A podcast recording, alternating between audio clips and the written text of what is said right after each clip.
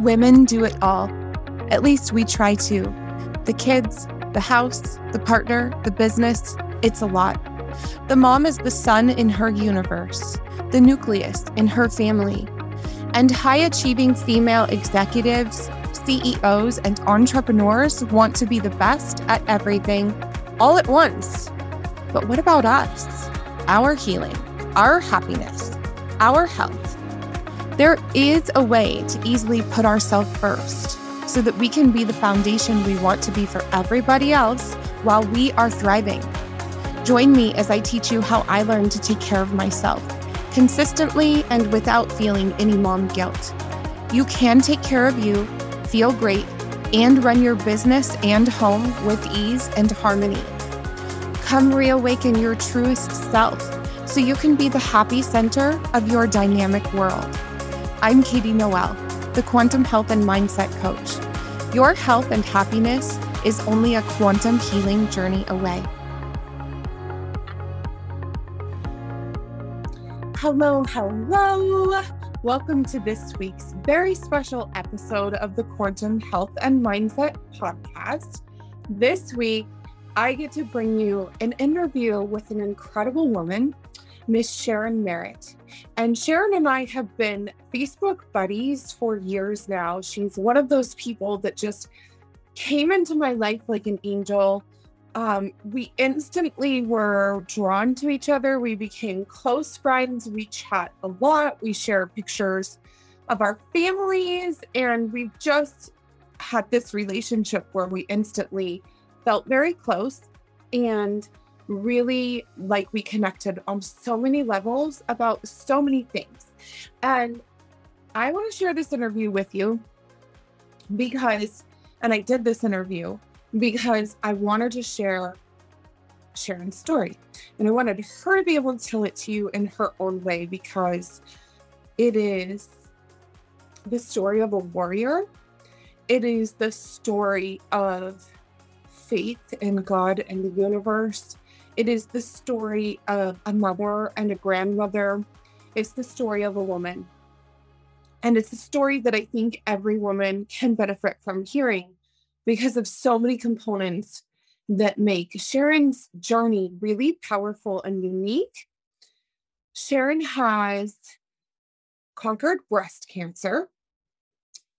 Sharon has learned to advocate for herself in the healthcare system. Sharon has created a ministry to help other women who are dealing with breast cancer to help educate them, support them, and even do special things that are super personalized, like pick them up from the airport and accompany them to um, a facility that Sharon went to herself and that she recommends to these other women.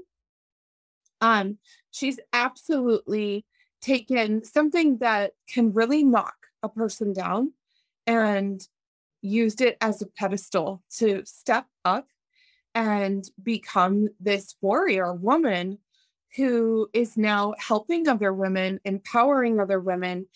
And I want you to hear this story because if you're in a place in life where you feel weak, vulnerable, scared, um, where you feel like you're overwhelmed or busy. And this doesn't have to be something as intensive as breast cancer, right? Sometimes just being a mom, just being a woman, just being a grandma, um, that can be a really intense journey. And so, empowerment stories are not just for those who are experiencing the same things. Um, so, Sharon's journey is really incredible. And you know, of course, we've chatted for many years, but there was a lot of her journey that I wasn't aware of before we got on this interview call. And, um, you know, I feel like it is so critical to make sure that people who have conquered cancer, who have risen up and met challenges that are so intense in their lives, are able to share in their own words because there's a humanity to it, right? There's a personalization to it. There's a, a breath to that story that is lost when it's secondhand, it's lost when you um, see data or research or figures, right? That is something that you can sense and feel in, in an interview like this. And so Sharon and I talked for a good long while about so many things she's experienced, um, far beyond her breast cancer journey, which is incredible and, and important and um, inspiring. We talk about um, how and why she learned that there's a need to advocate for yourself when you're interacting with the um, Western medicine healthcare system. And, um, you know, we talk about her life as a mom and some really intense stuff that she experienced as a mother. Um, we talk about the loss of one of the twins, of her twin daughter. We talk about um, some health challenges that she's had and her kids have had outside of the breast cancer journey. And really, through this interview, we kind of follow this chronological journey as, as much as we could while still making this interview very organic and natural in how it flowed. Uh, because when we are on our path through life, God puts things in our path in an order so that we will be prepared and supported for what is to come. And if Sharon hadn't been through certain things, she wouldn't have handled her breast cancer journey the same way, probably. And there's no way to know that. But as you listen, um, at least my effort was to try to help draw the line, connect the dots, see the stepping stones, the sto- stepping stones that led her kind of down the path that she took in the way that she traveled it because um, in all of these parts of her journey, but especially in her breast cancer part of her journey, she could have taken a very, very, very different path and done things very conventionally, followed doctor's orders to a T, um, not advocated for, for herself, not looked outside the box.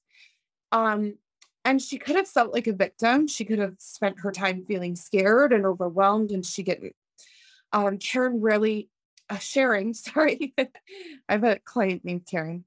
Um, Sharon really gave her challenges to God and used her focus, her energy, her time, her efforts to do so many other things. Um, to find her own way through her breast cancer journey to advocate for herself in the healthcare system, to research outside of the box and find what is best and what worked best for her and continues to work best for her. Um, she even went so far as to challenge the um, insurance industry and really make sure that she was getting all the reimbursements and all of the financial credit and assistance that she is due. And I was blown away listening to her during this interview to realize that there's so much most of us probably are entitled to that we have no idea is even out there. So um Sharon is absolutely a woman warrior, so inspiring to listen to, one of my favorite people to chat with and get to know better and better in our friendship journey. And I hope you enjoyed this interview with her. And if you have any questions, please reach out. Sharon and I are both happy to chat more and more about all of these topics. Check out the show notes. All sorts of information is going to be listed below. Sharon did an interview with um, one of her surgeons that she's really, really excited to share with you. Um, and there's several other notes in here that help you to um, get to know Sharon better, get more details about her journey with her breast cancer, um, get more details and and hear her story about um, the twin that she had, the twin daughter that she had that ended up passing away. Um, just some incredible extra resources for you if you're interested in checking those out. Thank you for listening today, and I hope you enjoy. Welcome, everybody, to this episode of the Quantum Health and Mindset Podcast. Today, I have an incredible guest to interview, and, and you guys, her story is blow you out of the water amazing. She has so much to share, so much wisdom to impart, and she's the sweetest, most amazing soul. Um, welcome, Sharon Merritt. Thank you so much for being here. I'm so excited to get to spend this time with you today. And thank you for having me. This will be fun.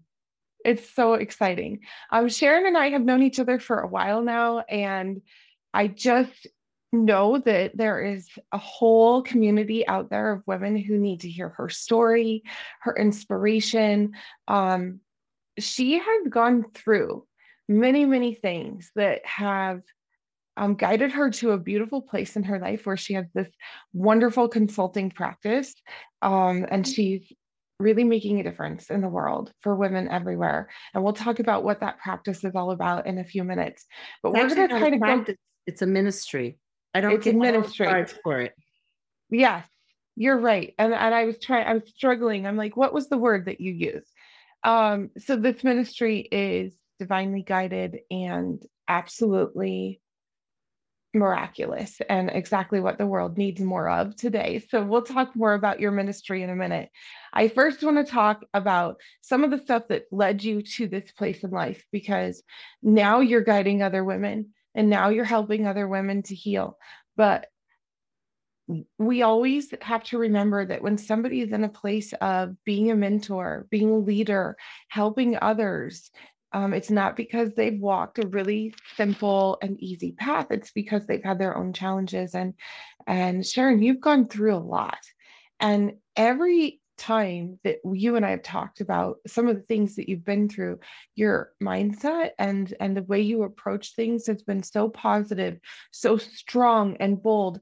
And um you just have such strength.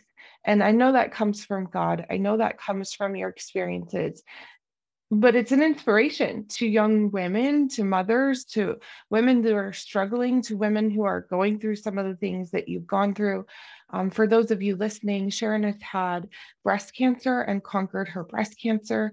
And um, that is only a little piece of her amazing, incredible path that she has walked. So we're going to start way back when you were a young mother. And um, Sharon, you had you have three living daughters and one daughter that passed when she was little. And um, I want to talk about in 1995 first, when you had premature twin babies. 85. 85. I wrote it down incorrectly. Okay. That is a big piece of your journey that you've gone through over the last two and a half years with your cancer. Um, and so I, I think we kind of have to walk that path a little bit during this interview so people understand how strongly that influenced you now today. So can you talk about when when your baby girls were born and how um, you really advocated for them in a medical system where very few people were doing that back then? Okay, in 82 I had my first daughter Erica and she ended up being they didn't know she was turned around. So she came out face up instead of face down. So she had jaundice. Yeah. So I went home on Friday and she stayed in the hospital till Sunday. So that was kind of our first touch at having to deal with the hospital and things not being the way you would expect them to be. And so she was fine though. She came home, everything was fine after that, other than having to put her in the window with the sun and everything to get rid of it. Because jaundice, she ended up jaundice because she had a big bruise on her forehead but that was kind of our first experience. But then two and a half years later, we had babies again, which for 31 weeks, I kept getting told I had one good sized baby. And yet everybody at work would be like, you know, you're having twins. And I'd go to buy maternity clothes and they'd ask me why I was buying maternity clothes because I was so big at five week at five months. And at 31 weeks, I woke up on a Wednesday morning and I was spotting and I called the doctor and they said, Oh, stay home from work today, keep your feet up. Called them a couple more times. Finally, they told me to go to the hospital and get checked because it turned out the doctor was off that day.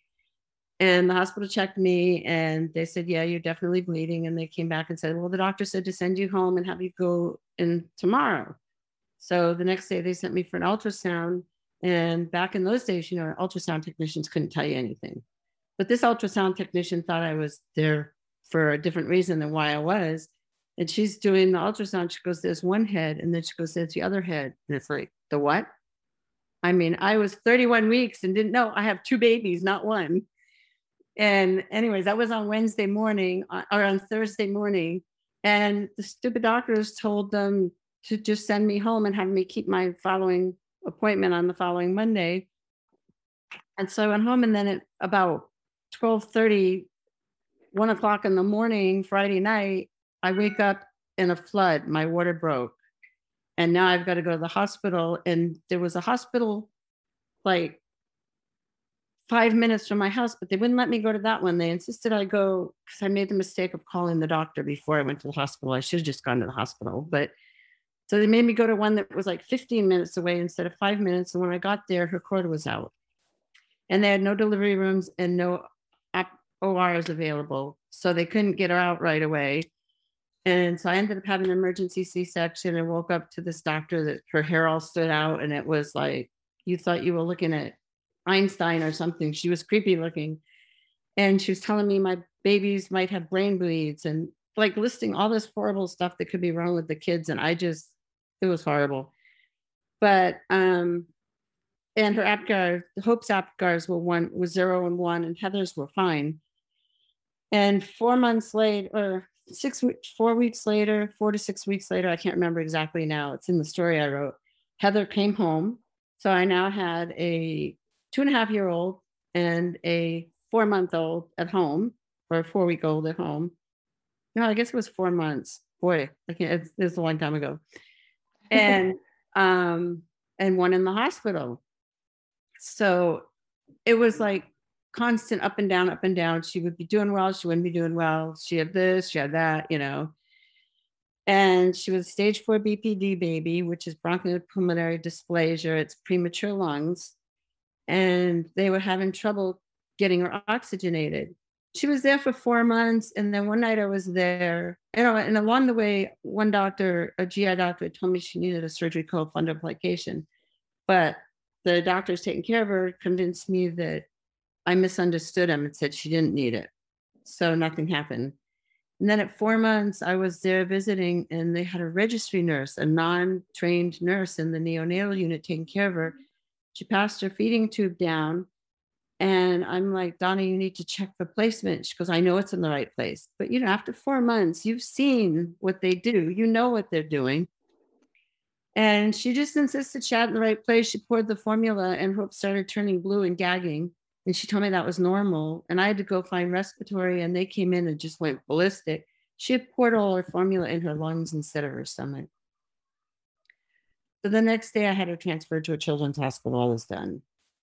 And in the children's hospital, the doctors were mad at me. They told me I should have brought her sooner, that I waited too long. But, you know, by profession, I'm an engineer. I'm not a medical professional. I had no idea what I was doing. I was just listening to the doctors. And so we spent the next eight months at Children's Hospital.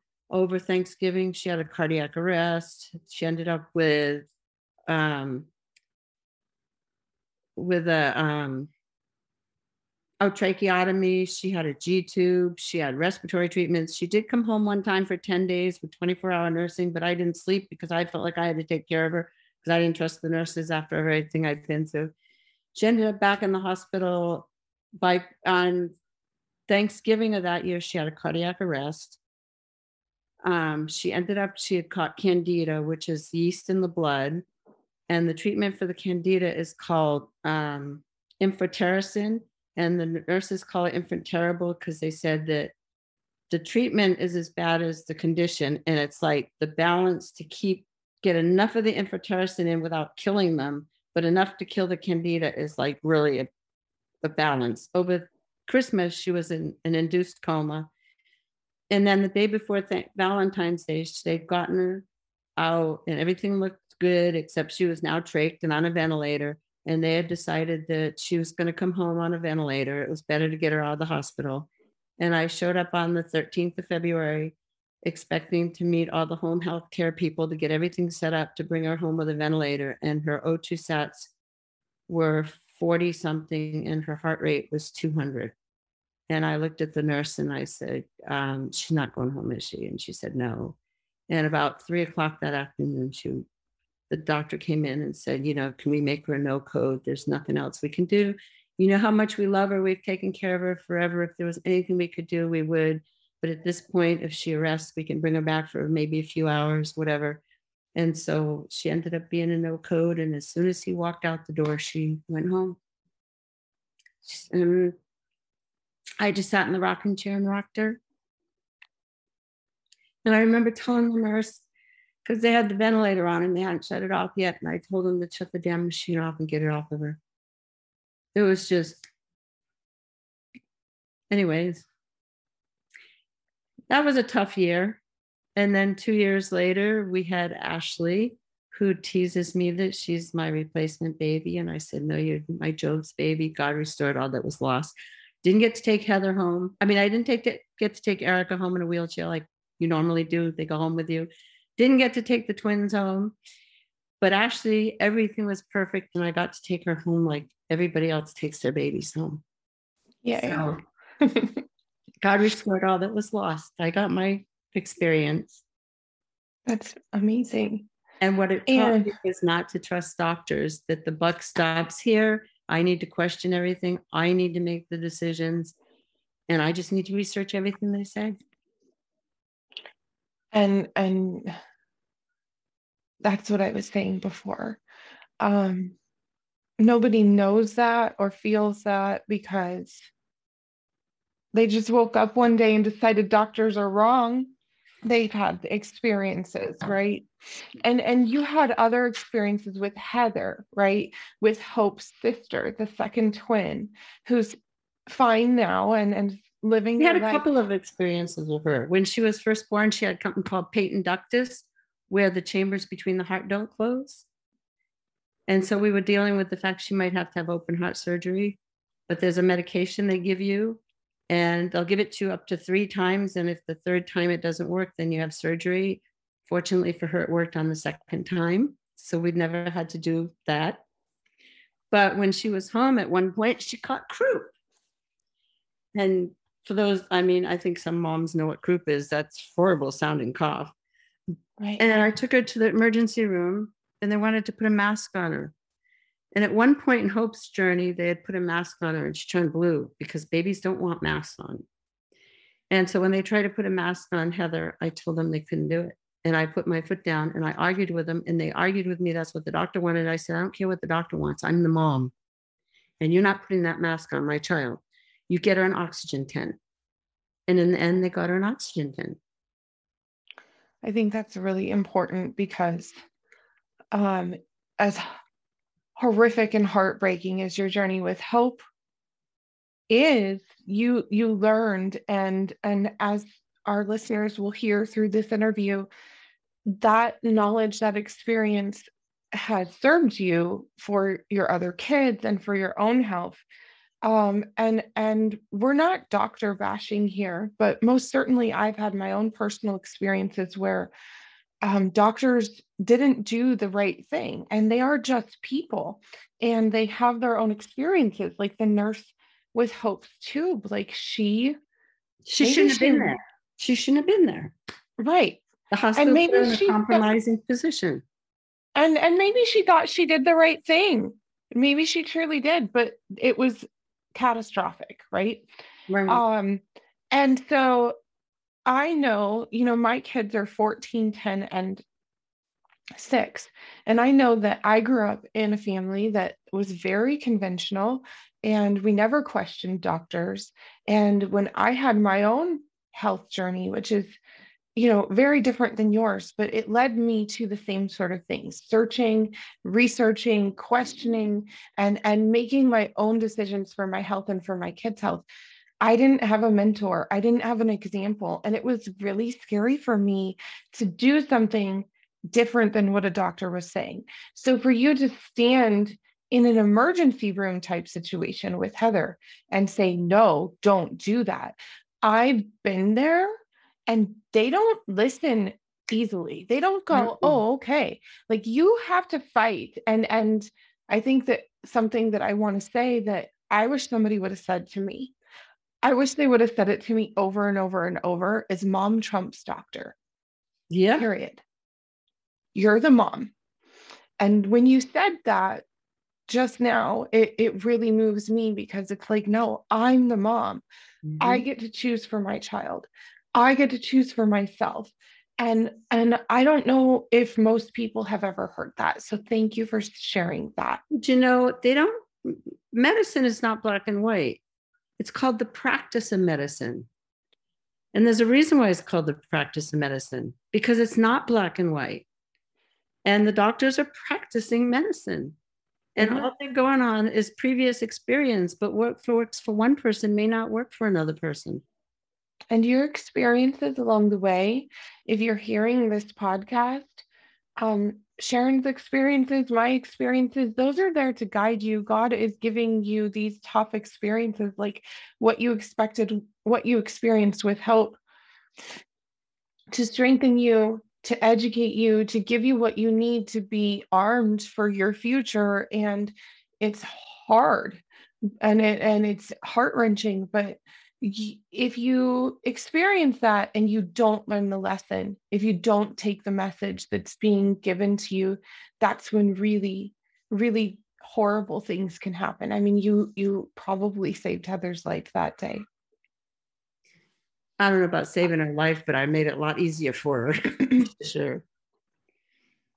So that is um kind of in in for the purposes of this interview, a beginning point for your own journey because it, it really helped you to have that foundation of a really strong experience where you knew you were shown that you knew better in some i mean it's not that you throw everything the doctors say out the window but mm-hmm. your intuition and your understanding and your presence is absolutely critical for for your children for yourself.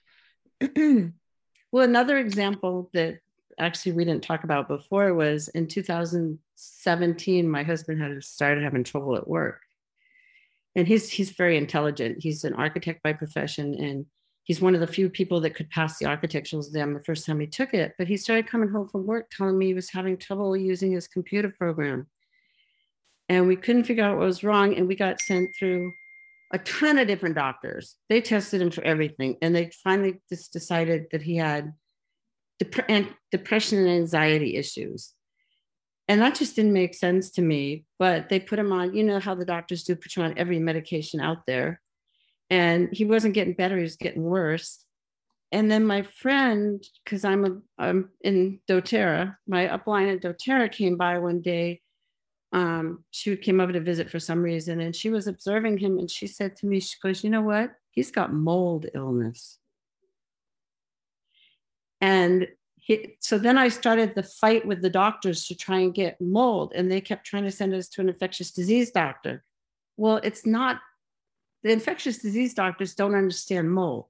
They only know of mold giving respiratory problems. They don't know that mold can do all these other things like somebody else put to me, it's kind of like the mesothelioma issue. You know, for how many years did they say that there was asbestos wasn't a problem? And now, oh my gosh, they know it's a problem. Well, now we're going through that with the mold issue. And so it took me a while to find there's a Dr. Shoemaker online who deals with mold. And it took me a while to find somebody that could diagnose him. We had to go to San Diego and pay cash and they diagnosed him and they ordered an MRI and they proved that he had mold, but the insurance company still won't believe it. So we've had to tackle that one on our own with cash, but he's way better than he was. He still can't work. He's permanent disability, but he's he's improved a lot from where he was at when he went on disability.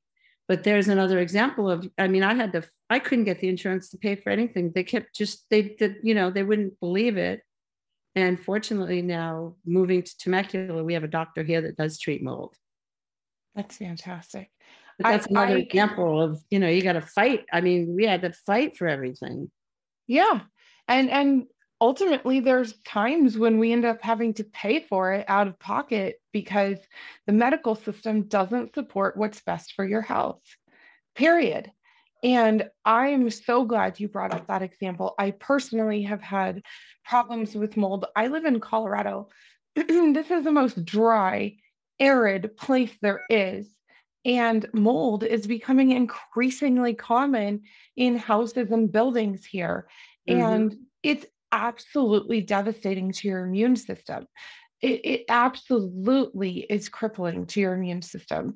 And for people who are going through a conventional medical diagnosis process, like you said, so often that process is incomplete. And that process only considers a narrow amount of percentage of things that could be wrong with you. Right. And and if you if you're not getting answers that make sense if you're not getting diagnostics and treatments that are actually helping you get better don't just keep taking prescription after prescription and order after order. Sharon's a great example of of going, no, there this doesn't make sense. My husband's this highly intellectual, very smart, very happy person there's no reason for him to be depressed. And yeah, and we we we'd been through this thing where at one point he went blind. Well, this was before we knew about the mold. He went blind in one eye for like five or ten minutes, and they listed it as an ocular migraine. And and then we had right before we moved in 2019, he woke up one day and he gets in the shower and he comes out and he says to me, "We need to sell our house right away." And I'm like, "You what? If the house is full." No, we need to hurry up and sell the house. No, they did the inspection. The house is sold. Escrow close it. No, he like totally, it's like some things would just, he had amnesia. And I took him to the hospital and they couldn't find any reason for that. And so, I mean, I think it's the mold too. I mean, he was fine. He doesn't remember most of the hospital visit. It's kind of crazy, but um, so it's like we I've had to fight doctors so much that you know, you just learn that they don't know everything and that you have to do your own research. Absolutely. And that's what it comes down to. Uh, they know a lot, they're very educated. Some of them are highly specialized, but they don't know everything. No, and, and it was you, the middle of, of all that mold issue that I was diagnosed with cancer. Okay. So I think that I mean that's that's the reason that I got on this interview. I mean, we chat on Facebook Messenger like old friends, and we always have. Um, we just we just always have. And my mom had breast cancer, and I think that's part of it. But it's also just because I am that person that's been through a really challenging health journey, and I've had to learn to advocate for myself. And so I'm very drawn to how powerfully you've done that with a breast cancer diagnosis because I've had challenges doing that for myself and my kids with things that are considered less life threatening and and smaller things. Um, I told you about how even when I was a new mom to my second daughter and she had a fever and i had all this education about how fevers are actually really great and they kill the germ it's your body's defense mechanism to really superheat itself the body is fine but the germ can't survive under that circumstance um, and I hear I have this infant, my brand new baby girl, and she's sick and she has a fever, and I wasn't giving her ibuprofen. And my mom would have never done that. My sister, my nonna, nobody in my family would have done that.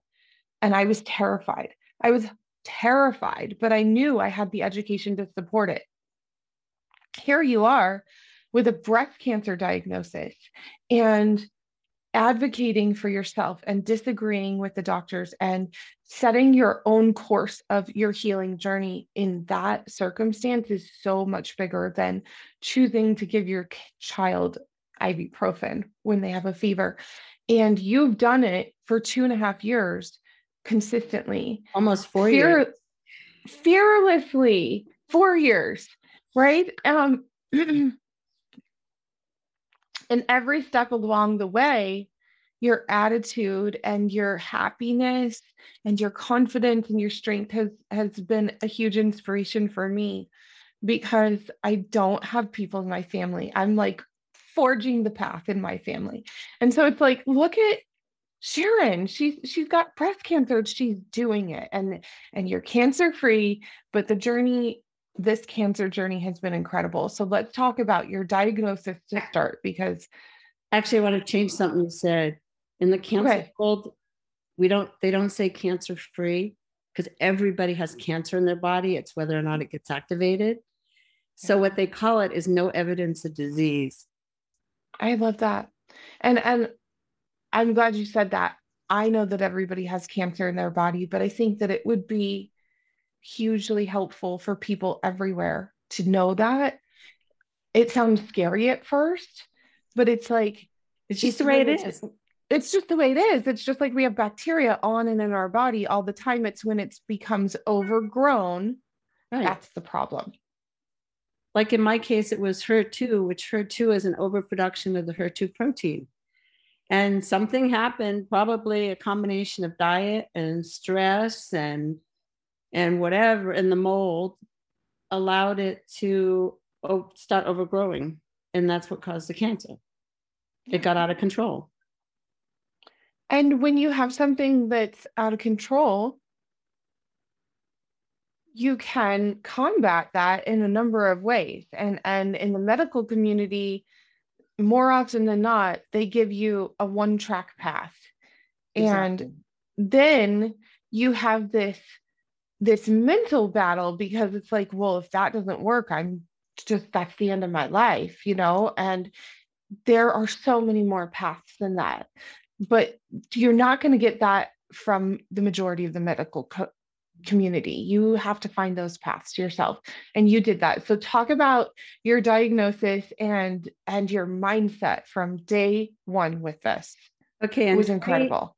In 2018, like in January, February, I had it started having a nipple discharge. It was kind of like, you know, the the beginnings of what you get when you when you have a baby, except that you don't get that at 64 or 63 um, and so I, I watched it for a while, kind of, I guess my in the back of my mind, just hoping it would go away, and it was nothing. But I finally, after a month or two, I had an old order for a mammogram from the year before because I hadn't bothered to do it. So I just I called the doctor's office, the gynecologist's office, and asked, you know, for an appointment. But they were like, "Well, you have an HMO. We have to get an authorization." And for some reason, it was like a month or two and they didn't get the authorization. And I finally just took the order and went and got a mammogram. And I think I had it on a Monday.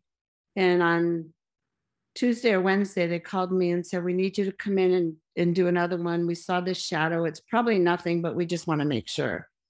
So I went back in on Friday.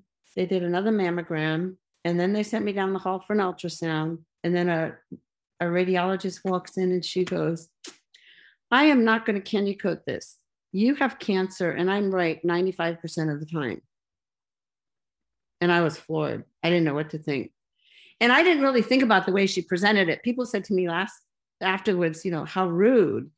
But i didn't have you know you're so like starstruck at that point. You don't really think about how they told you. You're just kind of like in shock and so they took me outside and they said, Well, we can do a biopsy tomorrow, but you have an HMO. You won't be able to get an authorization. So we'll have to do it sometime next week. And I'm like, No, you're doing it tomorrow. I want to know because I don't wait very easy. And so I got on the phone. I called my primary care and I made darn sure that they got it sent in stat and that it was covered. And I went in the next day and had the biopsy. And the following, I think Tuesday, they called me and told me it was definitely cancer and they sent me for an MRI with contrast, and I did that. Then they sent me to a surgeon, and the surgeon was well, my appointment was at nine o'clock, and I had another appointment at ten forty-five that I couldn't be late for. And the surgeon was in the room next to me for over an hour discussing his golf game with some male patient. And by the time he came in to see me, it was like 10 15, and I had like 15 minutes with him, and I had to be gone. And he just does an exam and he goes, You have you need a lumpectomy and radiation immediately.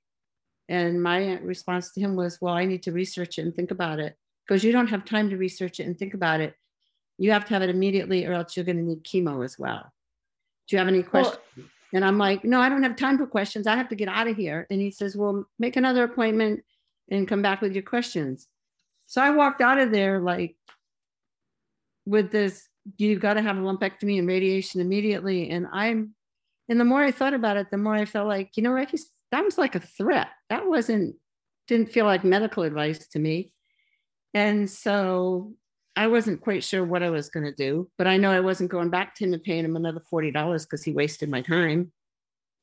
Well, and let me just interject here because I think that that's one of the things that I have experienced personally over and over in the medical community where it feels like a threat and there's this incredible pressure that something has to be done right now and that there's there's no time. And so when you're excuse me, when you're trying to take care of your child or yourself, you're worried about your health, that makes it feel like even more of a threat because it's like, oh my gosh, I don't have time to research. I don't have to, time to think. I have to do something right the second. It has to be done today. And not that you should put it on a shelf for a year and a half and do nothing. Right. Right. But most certainly, I think that your strength in that moment with such a serious diagnosis, right? To go, wait a minute, I should have time and and that feels threatening. And to do something other than what he was telling you that's that's really powerful. And i want other women to hear that. I don't know what i was thinking of doing when i left his office. I went and i had i saw a therapist and we discussed it all. But then a couple of days later on a sunday night I was sitting there getting ready to go to bed, and I somehow all of a sudden it's like God told me to to text this person. There was this person that when in my 20s I had helped him with a youth group back when I was like 22, and he was a youth pastor, and now he lives in in the Midwest. And for some reason, I just had this urge to text him, and I hadn't talked to him in five years, and I hadn't seen him in 30 years. But I texted him and I just said, Ted, I was diagnosed with cancer. Will you please pray for me? And um, I'm just to shut that up. And so it was really weird because as soon as I texted him, the phone rang. And he's on the phone and he's telling me, don't do what the doctors told you to do.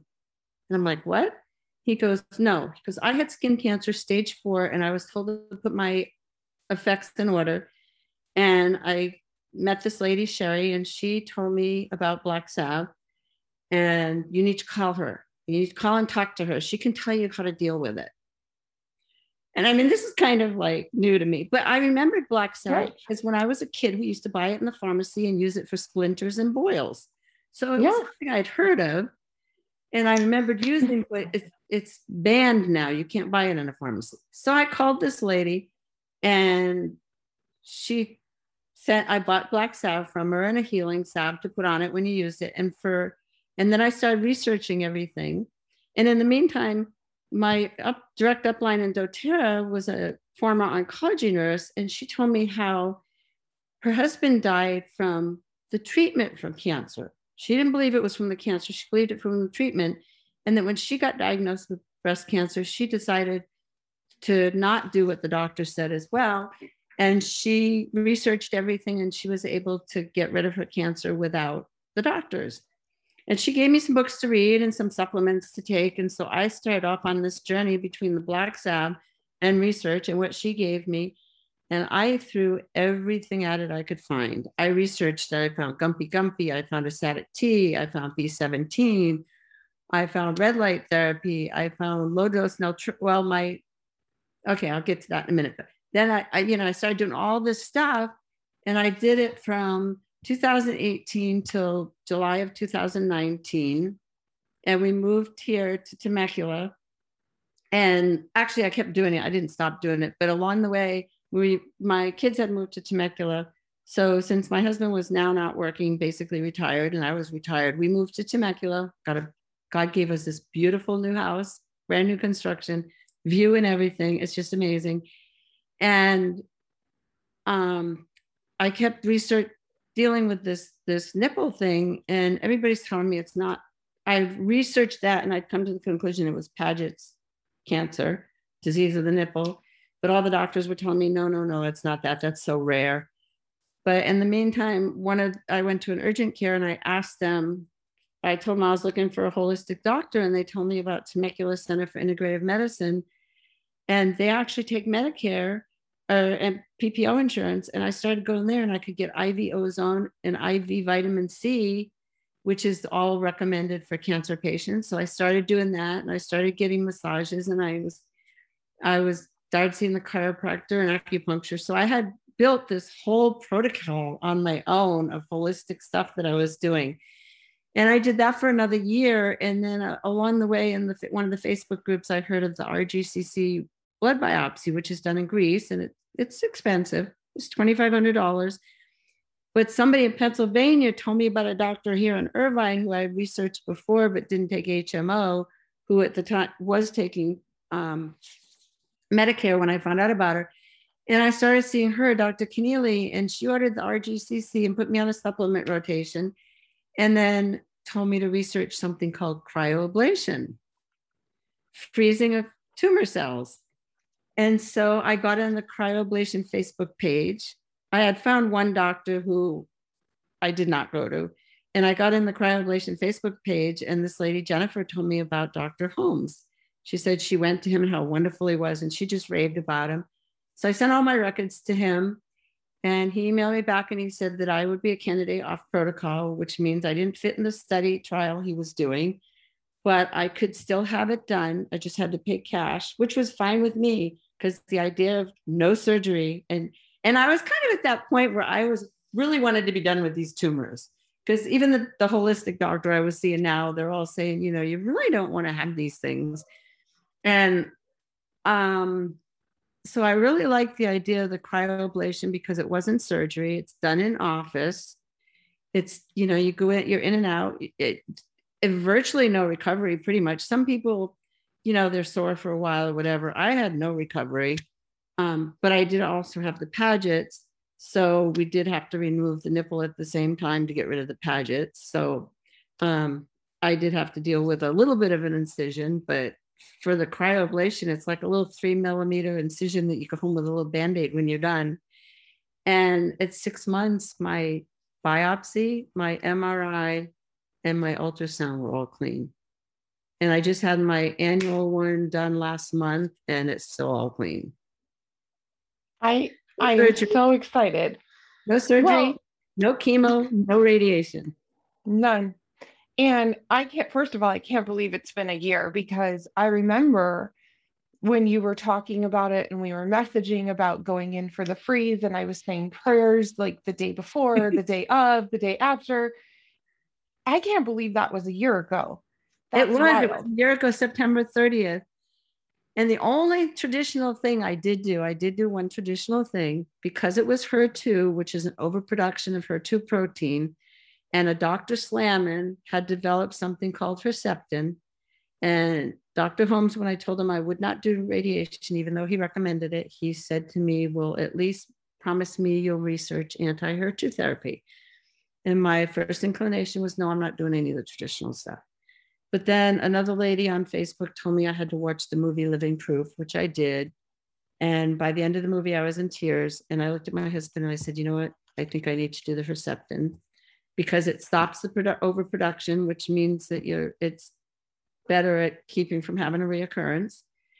And I researched Herceptin, and it can cause heart problems. It doesn't have the side effects of chemo. You don't lose your hair, or any of that. It did give me nosebleeds and a runny nose and occasional headaches and some, you know, immune funky things. But I researched it, and the difference between doing it for six months and a year was something like three to five percent and it can cause a heart problem. And I thought, you know what? It's not worth doing it for a year for like three to five percent. Right. Or in some studies, they say it's no different. So I did opt to do Herceptin for six months. You do it once every three weeks. And the first one was pretty rough, but after that, it was like nothing. What at what point in your journey was that? Um, I had my cryoablation on September 30th, and I think I started the Herceptin like in November. Okay, so it was after. Yeah, it was after the cryoablation. I kind of wish I had done it before, but nobody until Dr. Holmes ever told me about it, which is really weird. Why didn't the first hospital I go? Oh, and go back to that first hospital. My neighbor across the street had breast cancer, and she was totally against me going holistic. And she talked me into going to the hospital's can- breast cancer support group. She said, "Oh, if you go, you'll know that what doctors want you to do is right."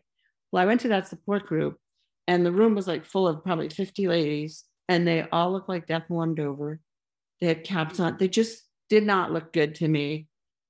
And they went around the room and told their stories. And a, probably a third of them, at least, had had reoccurrences. And it, the the ner- oh, and when I walked in the door, the table that now we all know that sugar feeds cancer. That's why they use they use contrast when they do an MRI because it's full of sugar because then the cancer sucks it in and that's how they can see the cancer. Well, they've got the tables were covered with Hershey's Kisses, Reese's peanut butter cups, and Starburst. And I'm like, okay, I'm going to a cancer support group that's feeding me what I would eat to get more cancer. And I looked at the lady sitting next to me and I go, Do you realize that sugar feeds cancer? And she goes, Yeah, I know. And she picks them up and starts eating it. And I'm like, Okay, I think I'm in a room full of hypocrites. I was just so uncomfortable. Well, that, and, and that support group that my neighbor told me would convince me to do conventional medicine. Right. It convinced me that's the last thing I wanted to do. and I would come an excuse to put, I won't say exactly what I said to my husband, but I walked in the house and I said, that's nothing but BS and I'm not doing it. Good for you.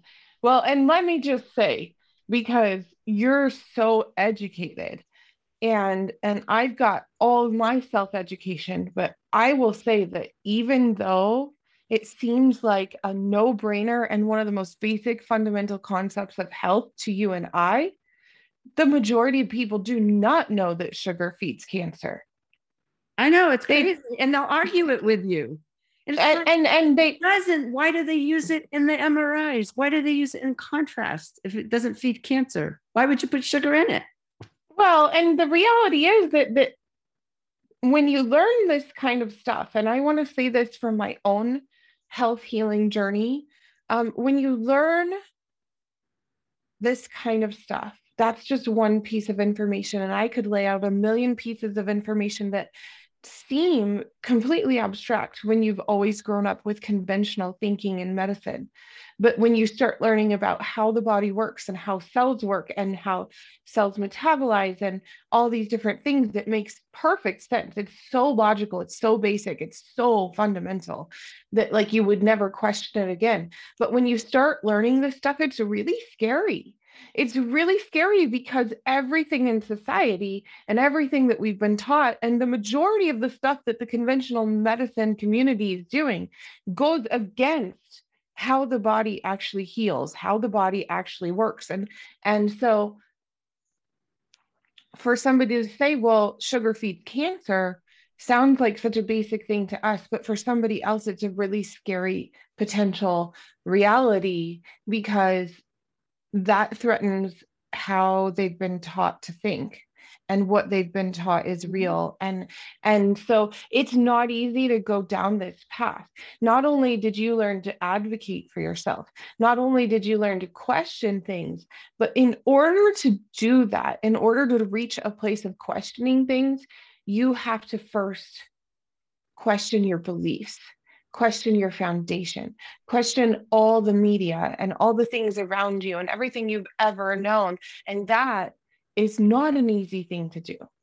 No, and it's just like, you know, you kind of accept things you hear, but I have to wonder, for example, we're building all this 5G here, but why are there countries that are banning 5G because of medical reasons?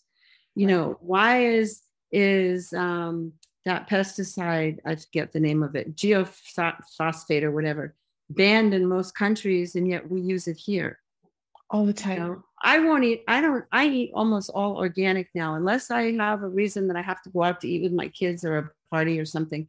Other than that, at home, in most places, even restaurants, I go to organic restaurants because you don't. This all these chemicals. What are they doing to you? Right. Well, and and most certainly one of the things that I admire about you is that you have found a way to um, first of all pay for these things when you've had to pay for them out of pocket. But second of all, part of what you do in your ministry is teach women about how to get insurances to cover as much as possible with some of this stuff because it is not made convenient to live a healthy lifestyle. It's made yeah. very expensive. It's made into something where you have to go and like research and dig and uncover and build connections and really start to um, spend a lot of your time and effort and energy figuring it out.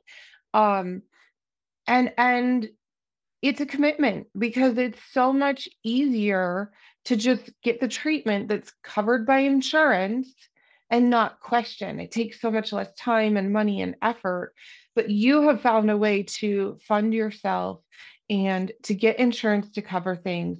And and so talk a little bit about that because you've been a fireball with these insurance companies. okay, for example, well, I have fought insurance companies. I learned when Hope was alive when at one point they wanted to send her home from the hospital because it's safer to be out of the hospital than in the hospital as far as germs.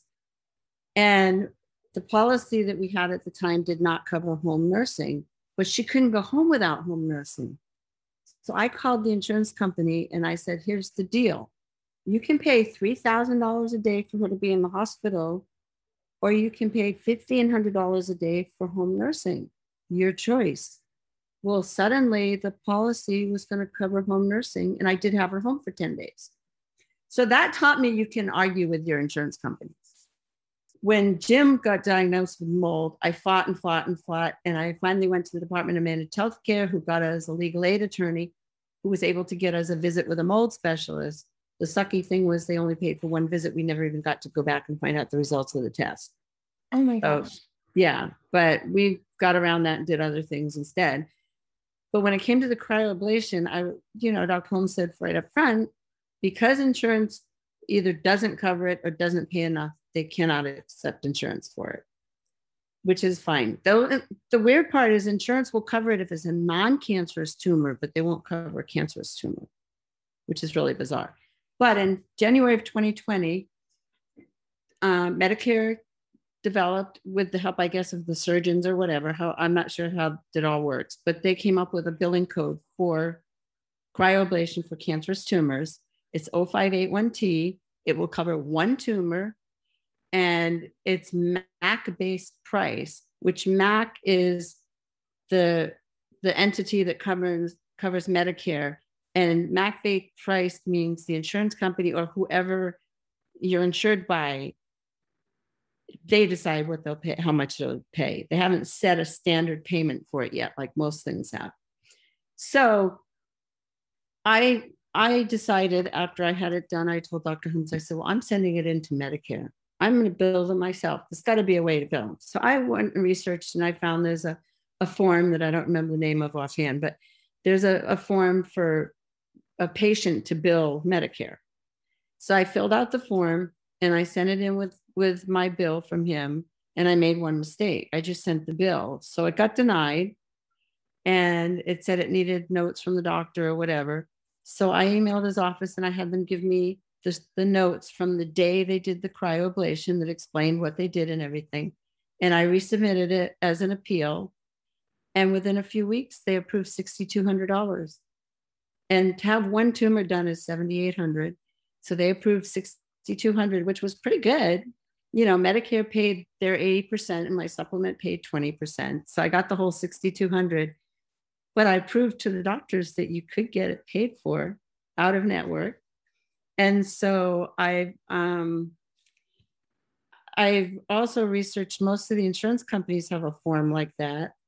And I know some ladies that are using a third party biller to build their their uh, IVCs and IV ozones and stuff. So you can get, I just sent in, I just saw a doctor last week who's never been in Medicare, is not opted out of Medicare, works at the cancer center, which doesn't take Medicare any longer. And I just mailed her bill in, and I'm curious to see what Medicare is going to do with her bill. But you can yeah. bill your insurance companies yourself. And it, it just it's making me laugh because it's such a simple it's such a simple concept, but my mom always used to say to me, ask no matter what you're wanting right. in life. The worst that's going to happen when you ask is that they say no. Right. You should always ask. And when they say no, you fight it.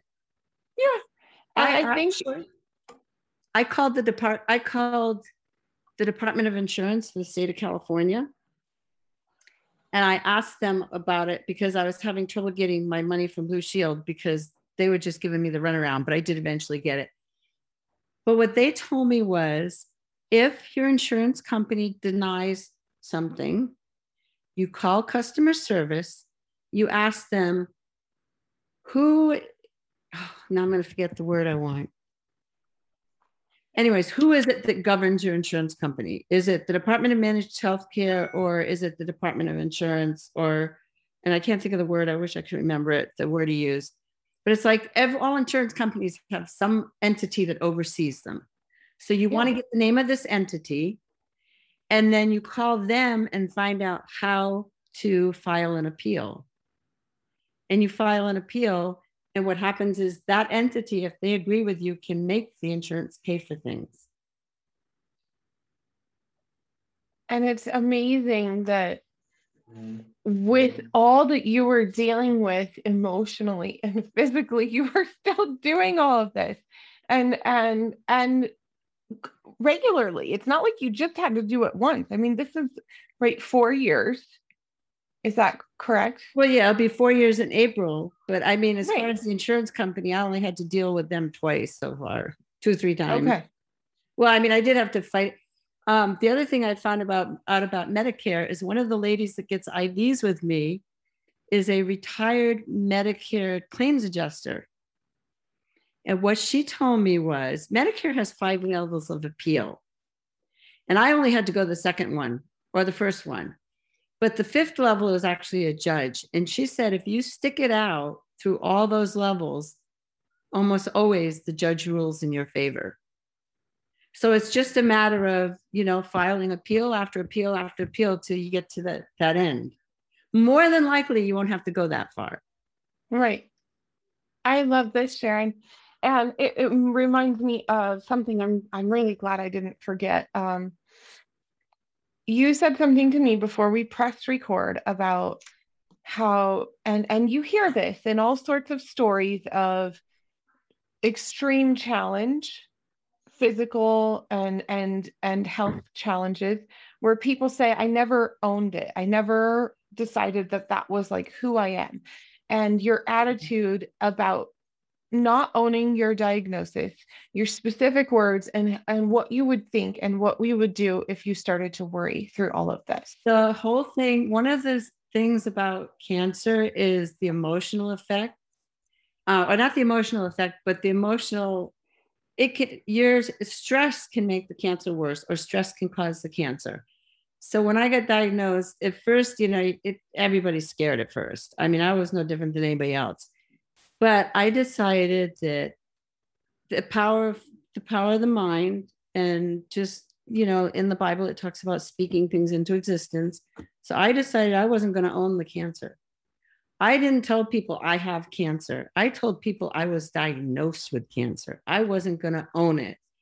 And when i did get nervous and worry about it and if i was going to be okay i would just say wait a minute i'm going to put this on the shelf I've seen what God did with my daughters. I've seen what God's done with everything else. I've seen the beautiful house He gave me.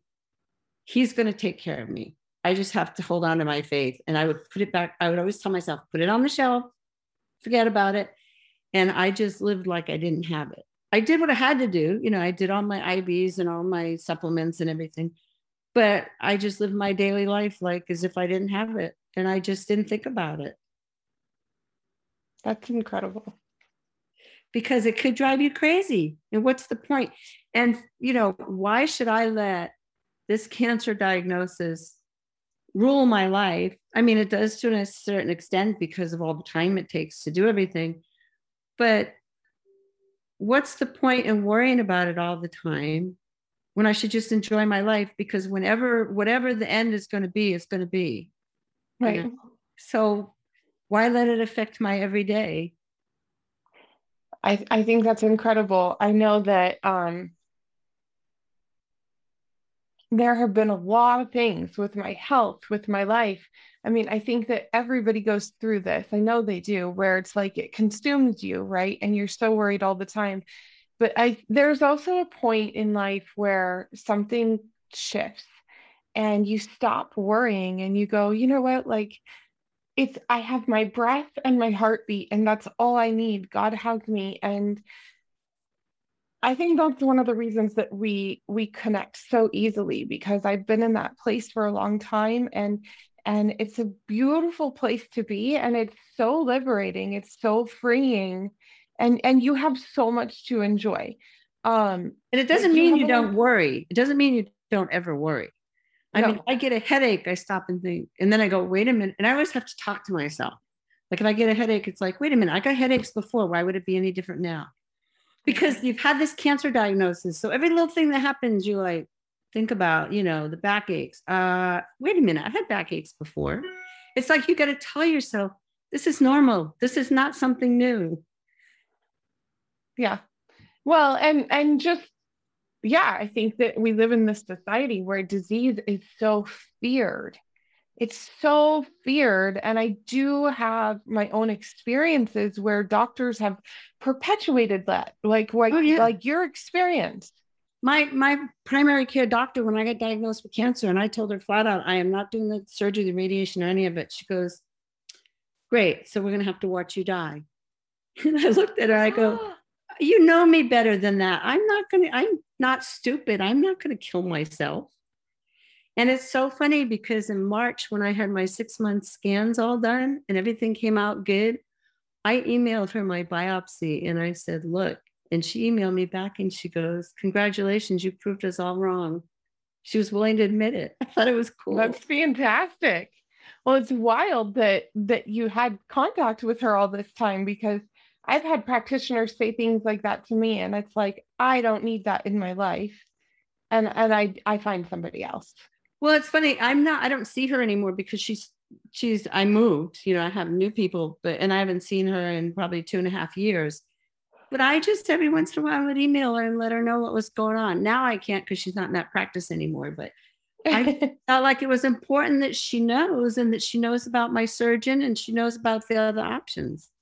Well, and I think that that is a really cool thing. It, uh, it speaks to another level of your sass and your strength because here's the deal, you guys, anybody listening, um, the system needs to be reformed. And it doesn't matter if you're talking about the education system, the political system, the medical system, there's major kinks in this and it needs to be reformed. And it's exactly. not, it's not the politicians and the surgeons they're not going to go oh i make millions and i'm going to make this different for the little people right? It's us. And and so you really are this advocate full circle. You have your ministry and we're going to talk about that where you're helping other women. You have this incredible relationship with dr holmes and who froze the tumors for you and you're you're also full circle coming back to these practitioners who spoke these words. And like you said and i i know that we live in this this paradigm where doctors are constantly watching themselves for legal repercussion right? Mm-hmm. but what's been lost in that is the power of the word that the doctor has. And and years and years ago um, you know, when doctors came to your house, they knew that that what they said to their patients had incredible strength and carried incredible weight to their healing of their patients. And and so now doctors are so raw and vulnerable. Hold on just a second, Sharon.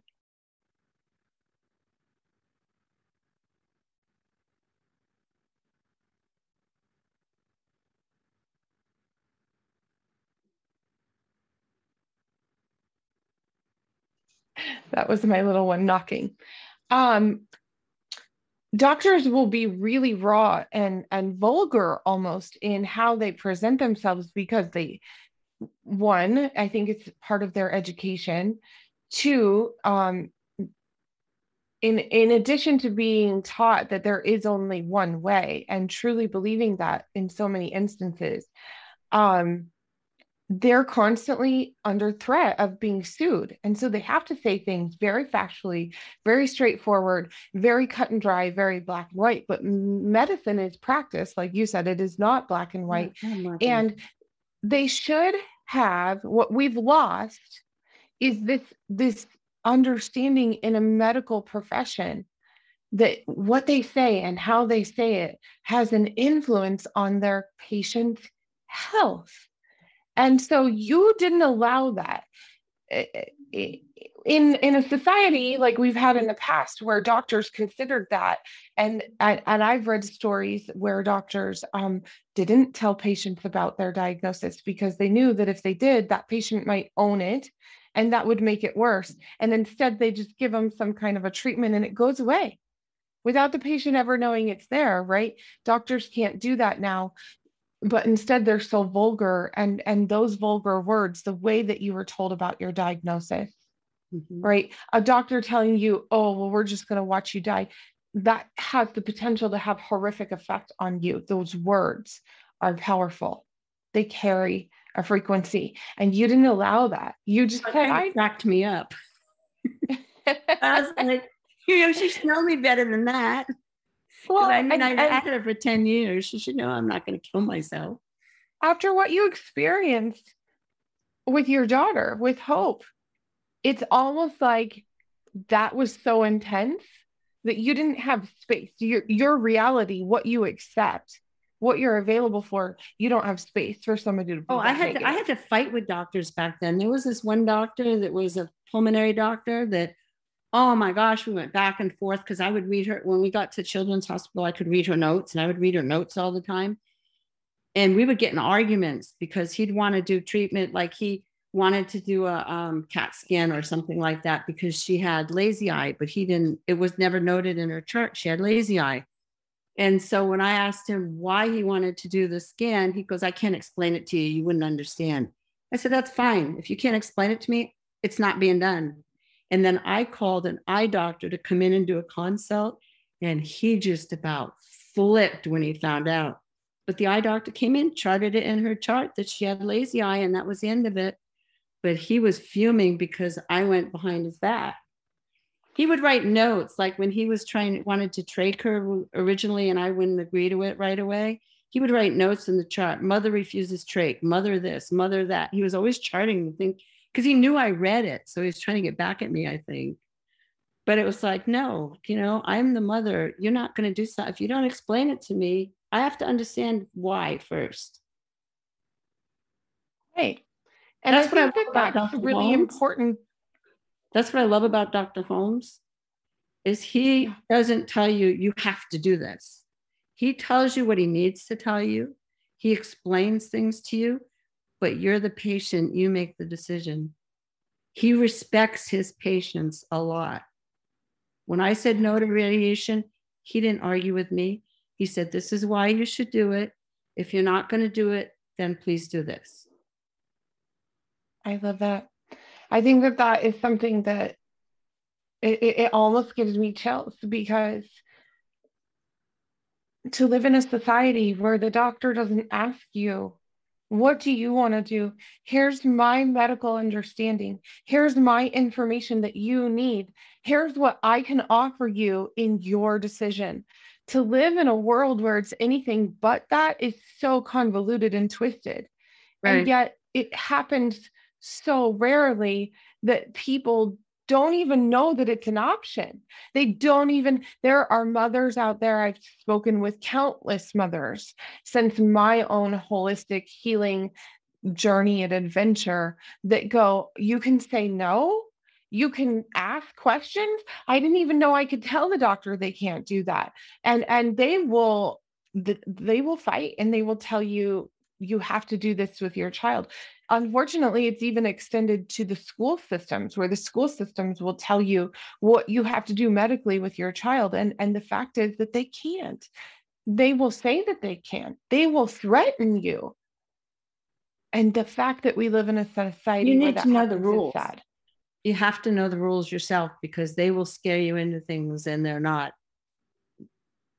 They you you're so used to them being an authority you don't even think about it and you have to You have to. And it's It's interesting. fact- It's just like in Dr. Holmes' case, if you watch the interview I did with him, one of the questions was, how big of a tumor have you, what's the biggest tumor you ever froze? And he froze one that was 11 centimeters, which he says in the, in the, the interview, he did not want to do that. He doesn't want to do them that big.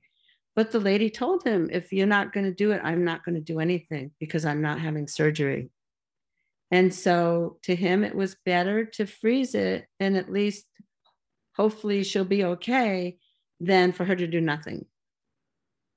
So he gave in to her, her request. I mean, I'm sure there's cases where he, he just can't do it for some reason. It just can't be done. But Right. if he can do it, he'll, he listens to his patients.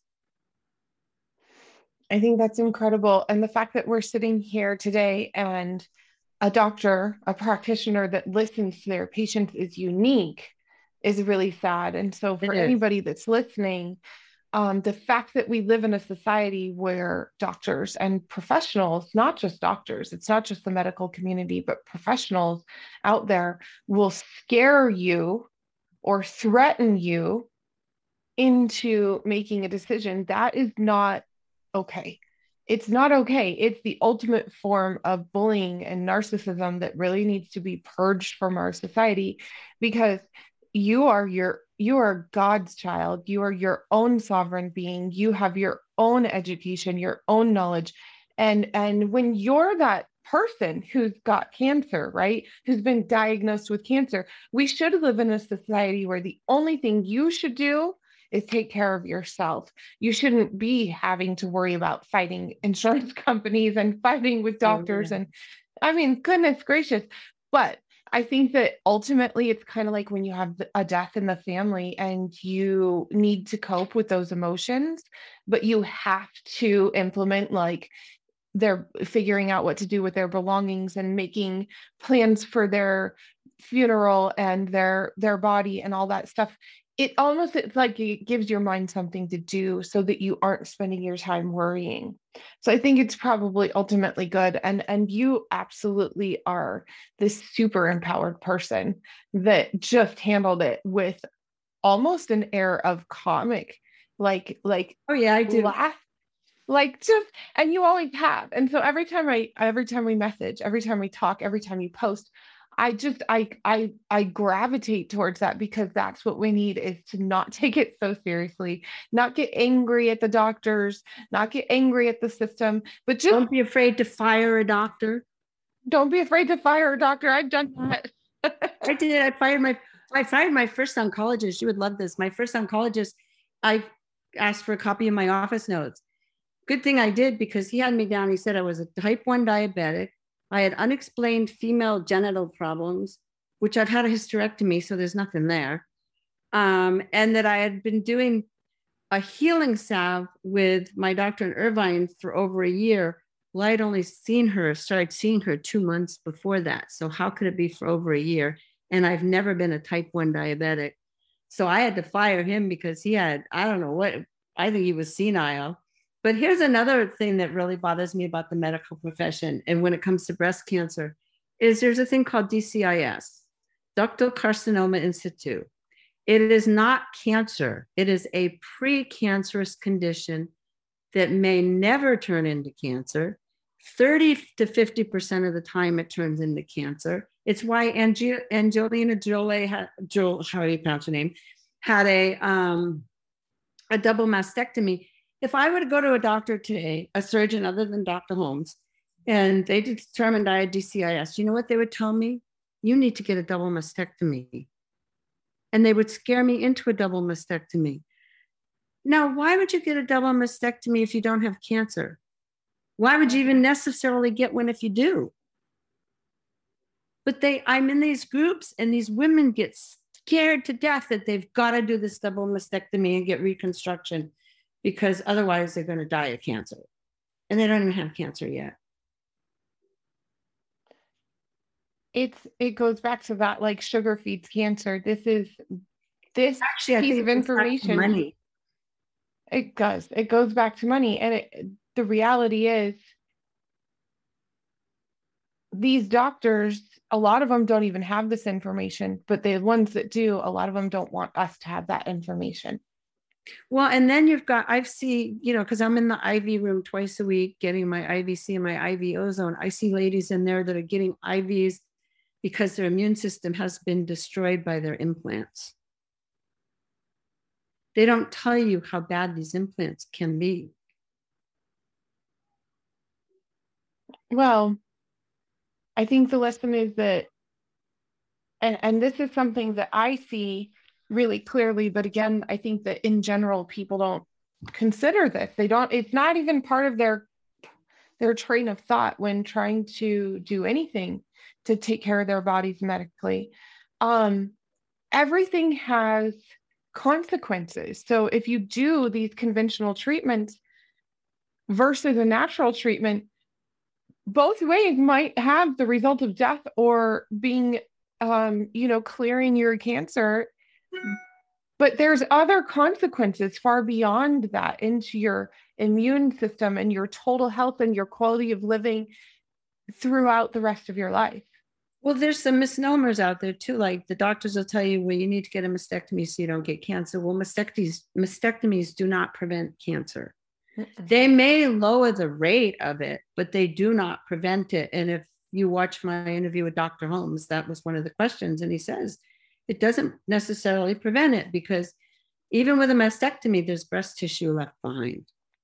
There's no way that you can take all, get all of it out, you know, and and it's just like if you do your research about chemo and about radiation, well, chemo can cause metastasis Radiation can cause metastasis. None of it comes out comes without its risk. You it bothers me that people are not informed. I mean, I oh, yes. read about radiation and I, I read about the burns that you that first doctor I said that I saw that that wanted this that told me to do a lumpectomy he goes, the radiation won't be bad. You'll be fine. You might get some burns towards the end. Now, why does that make me feel like I want to do it?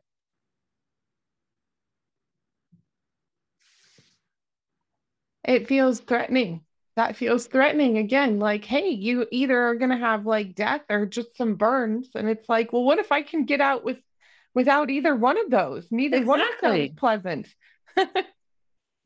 and there's all kinds of like supplements want. out there for things. It's like ladies will talk, will be like, well, I don't know if I want to take these estrogen blockers. And I tell them, go research Myomin and DIM. They're natural blockers. I mean, I'm not telling anybody to do it. I won't give medical advice, but I will tell you to research something. I don't say this is, yeah. I advocate, but I don't advocate as in telling you what to do. I will give you op- doctors that I know of that will do well by you. Right. Well, let's talk a little bit about, um, first of all, I want to go over your interview with Dr. Holmes and your ministry because, uh, and all of those things. I want you to send me the links for all those things. And for anybody who's listening to the podcast, they will all be linked below in the show notes so that you have access to them. Um, because this ministry is so powerful and you are so powerful and the connections that you have and the wisdom that you have and the knowledge that you have is absolutely indispensably valuable. So I want everybody to have that information. So um, we'll we'll get together later, and you can get all that information to me so that I can have my VA link it. But I want to make sure that we're talking about this interview you did with Dr. Holmes. Some of the things. What did you tell me? I have um, how you're officially a Susan Komen science advocate, like some of the honors and and merits that you've now gotten because you are so incredibly educated. And and this is not a degree or mm-hmm. or you know some kind of certification. Like you have educated yourself so highly that you are now considered an expert in this field. I don't know if i call myself an expert but i have to say that meeting dr holmes a year ago completely changed my life because he's so passionate for his patients and he's so caring for his patients and just the way he answered my emails when I had questions and he he was the first one to totally recognize I had Paget. He found a second tumor that five radiologists, you know, five ultrasounds, two mammograms, and a MRI didn't pick up on the second tumor, and he saw it right away. Um, he just so impressed me that I caught his passion for the ladies. So I started sharing about him in the Facebook groups and the cryoablation.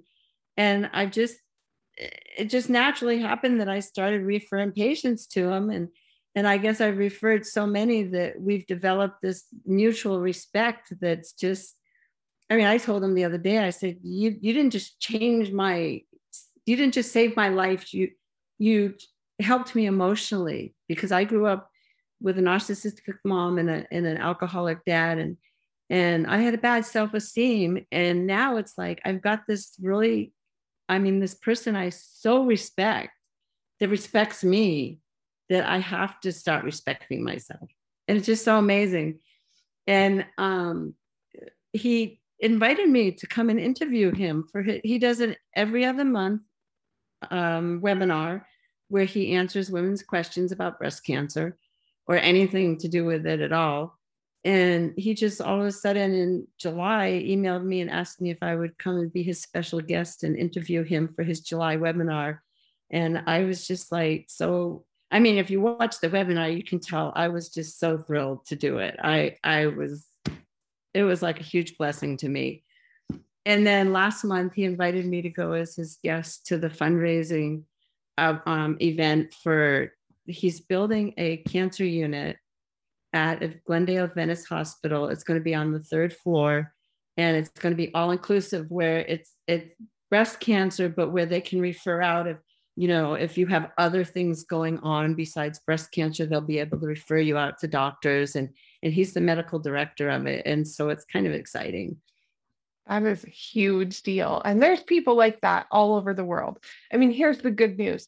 We are past the thick of it where what like when you were raising your kids and having your babies, there was nobody advocating for themselves in the medical system. You were like the pioneer, right? And now there's people like you everywhere. There's doctors like him everywhere who are bucking the system and creating what what is the next generation in in in healthcare right? Where it's a blend of holistic and conventional where the patient is the expert and and the decision maker and where there's mutual respect and understanding and where information is what a doctor gives instead of directions and orders right? So i think that's really incredible that you guys are are helping to you know create a new reality for generations to come where I've even gotten to observe him do a procedure. Yeah. And what something else that impressed me because I found out since I didn't know this when I had mine done, but um, several of the patients I've sent there, the husbands have observed. And to me, a doctor that's willing to have people come and watch him do a procedure shows how much confidence they have in themselves and how good they are and, at what they do. And the integrity of what they're doing.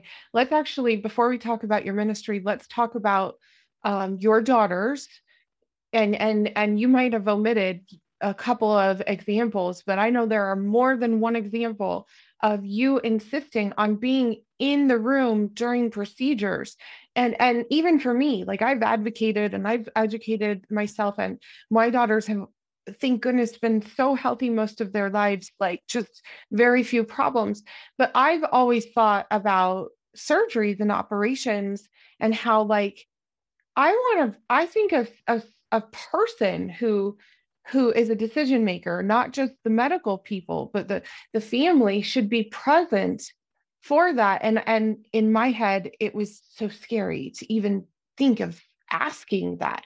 But you have insisted upon it and you have been present for your children. I've never been in an operation with him. I did have a daughter who had to have a couple of bladder surgeries, and I wasn't in the surgery, but when my daughter that hope that passed away she had to have an arterial cut down and i did and they did it in her room and i insisted on being in the room yes i was at the other end of the room i did not want to see it i just wanted to be there and know it was okay yeah. and my oldest daughter had a, to- a tooth grow out of the roof of her mouth and and the dentist didn't want me in the room when he removed it and i insisted on being there i sat at her feet i didn't want to see him do it i just wanted to know everything was okay and I wanted well, her that, to know I was there and to feel comfortable because I was there. And that's an operation of sorts. It's, you know, and and I think that Well, I meant that dent- I would probably never try to be in an operating room. I don't Right. think I'd want to be in one, but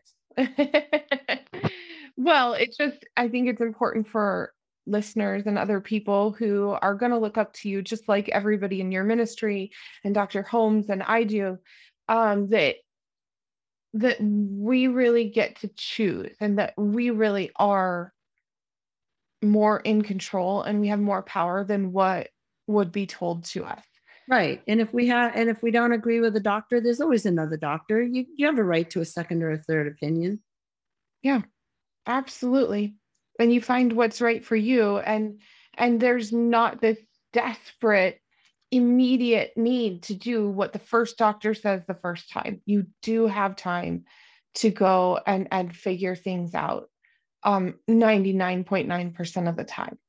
Um so let's talk about your ministry because that has just been the obvious next step for you that God has has been preparing you for all this time and now like every time you talk about it you're just so excited and you're like almost like a child like it's absolutely your passion I am tired of seeing doctors cutting up women for no reason. I I found cryoablation. It's a super good if you can qual. Not everybody can do it. I mean, if there's too much cancer or if there's I don't know, there are situations where you just can't do it. But if it's an option, why should you have to go have surgery? Um, I just hate. I mean, I guess it's because when I think about me and the idea of having a mastectomy, I just, it just, my whole body just freezes up. It's just like, no, you know? or when I think of, you know, doing chemo, I don't, it's almost like God told me no, because just the reaction I get feeling wise when I think of any of those things. And so it's like I I'm in some DCIS groups. I'm in the cryoablation group. I'm I've got a couple of my own Facebook groups, and it's just the idea of you know, hey, look into cryoablation. It it might be the answer to your situation versus, you know, why just get your breast removed if you don't have to.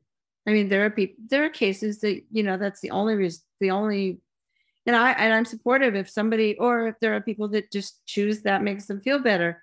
And my whole thing is that, you know, whatever your decision is, it has to be your decision, not a doctor's decision. You're the one who has to live with it. Whatever you're happy with and feel comfortable with, that's what you should do. In fact, I have an oncologist that says you should go with your gut. And i have had some incredible practitioners in the conventional medical system that are more about empowering the patient and say things like that and that's the place that we need to fully step into Well, it's funny because my oncologist, I don't think she understands cryoablation quite yet, but now I just sent her a second patient who's had cryoablation. so we'll we'll get her there. I'm all Oh about educating the doctors too. you It's are funny because um, I go to Dr. Connealy in Irvine at the Cancer Center for Healing, and she's she's very holistic and very integrative. She's in all of the you know the the Square One and Truth About Cancer. They all know her, and it's funny because I send my office notes from her to Dr. Holmes all the time because I'm going to change him yet a little bit. I'm trying to get him to understand the holistic more. Yeah He'd probably die if he heard me say that, but anyways. and I will Well, send him the link to this podcast. But I was gonna say, hopefully he takes the time to listen to your interview. I know he respects and values knowing him, he probably will because you know we did. Um, I did an interview, or I we did a webinar. I did it with this other lady in New York that arranged it, and I think there were four of us that talked about holistic stuff. And I told him about it, and he told me to remind him of it. So the day of, I texted him, and he popped in and answered some questions. That's amazing. So Yeah, I mean, I mean- he's in my Facebook groups. That's amazing. It's absolutely becoming so uplifting to see this more and more. Well, I have a lady are- flying in from Texas on Wednesday, and my husband and I are going to go drive the two hours and pick her up and have lunch with her and take her to get her procedure done because I don't want her to be by herself and her husband can't come with her. I had a lady that flew in with her 12 year old son from Australia. And because of uh, circumstances that came up, she couldn't do her Wednesday procedure. And so Dr. Holmes rearranged and to do it on Tuesday night. And I didn't want her roaming around in Glendale at, you know, between seven and midnight with a 12 year old doing an Uber. So we drove up and we went and took her. I mean, it's just, you know, I don't know. I just enjoy doing that. Well, talk more about your ministry because I'm sure everybody's really excited to hear about it because you are helping women who are not just local from literally all over the all world. All over the world. I've had them from Australia. I talk to people all over the world constantly because I'm on Facebook and and I'll be in a group like even Square One. I think I had two or three ladies from Square One approach me yesterday or the day before. It's like if I see somebody who comes in and says, you know, oh, I got just diagnosed with cancer and they want me to do this or they want me to do that, I'll pop in and say, you know, make sure you research cryoablation. And most of the time they'll come back and they'll be like, what's that?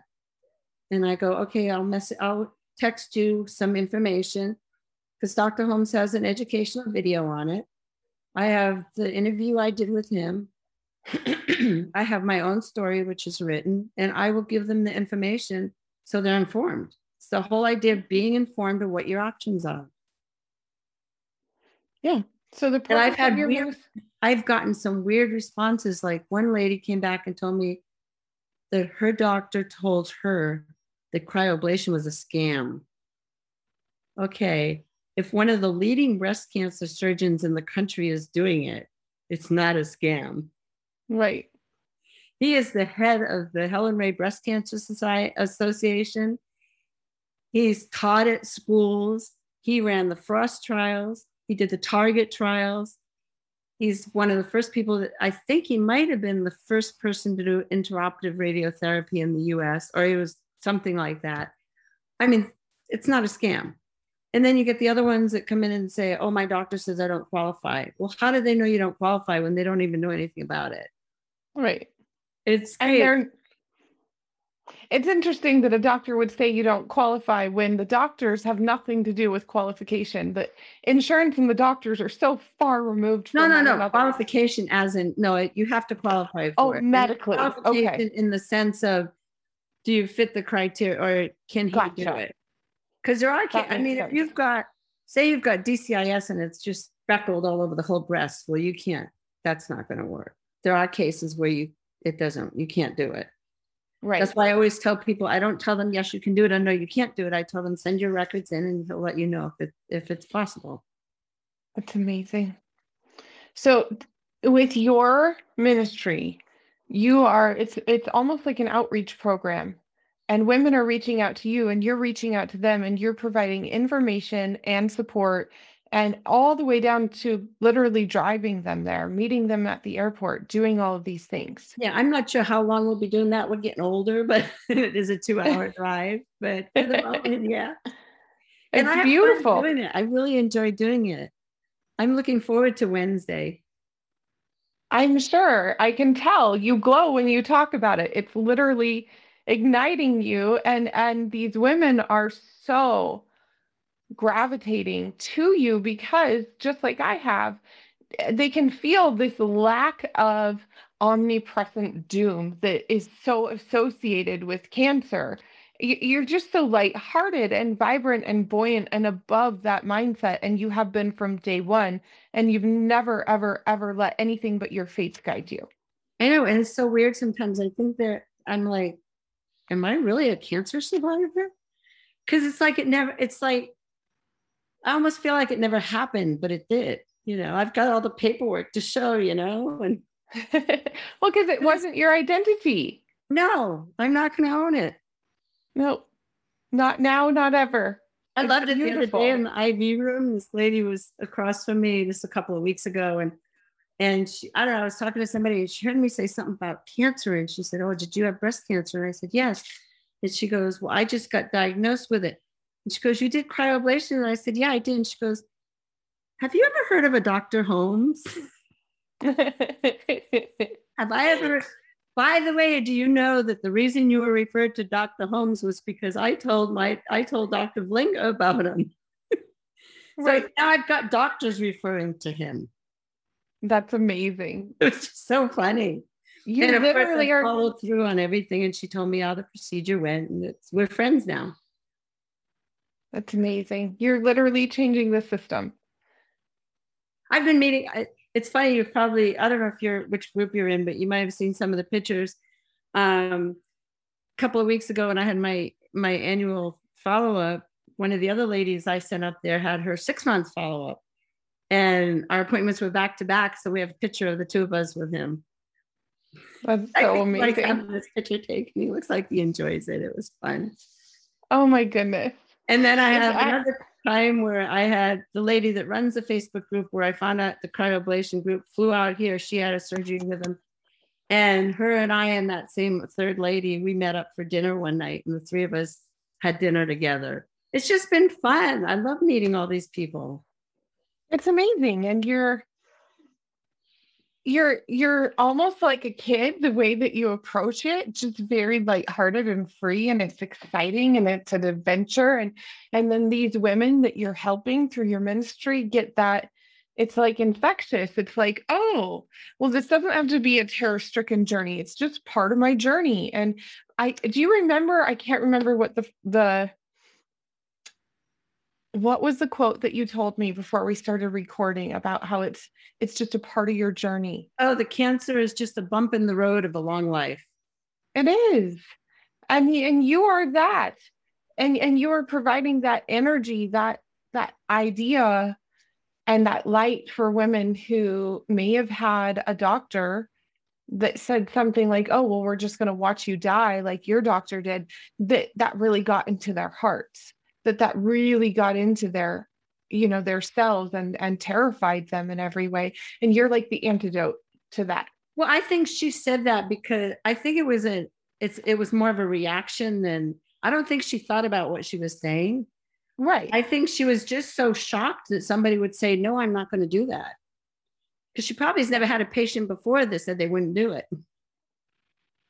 it's so cool. It's so amazing that you are the first in so many things. And and I love again how you went back and you're emailing doctors to show them like, hey, I didn't just say this, I did this and look at and I and the tumors are gone. And it's absolutely beautiful. Is there anything else that you can think of that women who are listening who maybe they're on a journey with breast cancer or a different kind of cancer or even a different health concern or or maybe they're just young moms who are afraid to buck the system because nobody in their family has like I have or just women who um are inspired by your journey and by this account of everything that you've been through that that you think they need to know about your mindset and and your decisions and how you made this happen for yourself because there's been a lot of components. It's not just one piece. I think that one of the biggest things is don't let whatever it is control your life because even if you know if I'm going to die from cancer in five years, why should I worry about it now? I should enjoy my five years and whatever's going to happen, happens. And first off, doctors shouldn't put time limits on it because there are people I know that were told that they were going to die in a year and it's been 10 years and they're still healthy. It's I agree. Like, they don't know. It's the practice of medicine. There's no, there's no genie that tells you what's happening. Right. It's just, you know, enjoy your life, take one day at a time. Well, it's just like we didn't bring this up before, but when I lost my twin daughter, from that day forward, I always prayed, you know, God, if I couldn't raise twins, I want twin grandbabies. And I held on to that and I prayed that for years and years and years and years. And 35 years later, two years ago, my youngest daughter, my Job's daughter, finally, after 10 years of marriage, got pregnant naturally. She didn't do any fertility or anything like that. And uh, I thought it was pretty funny on the 4th of July. She hands my two other granddaughters a gift bag and they open it up and it's got a onesie in it. And I'm thinking, why in the world you give a, she giving them a onesie? For their doll or whatever? Turn it around on the front. It says Newton cousin crew.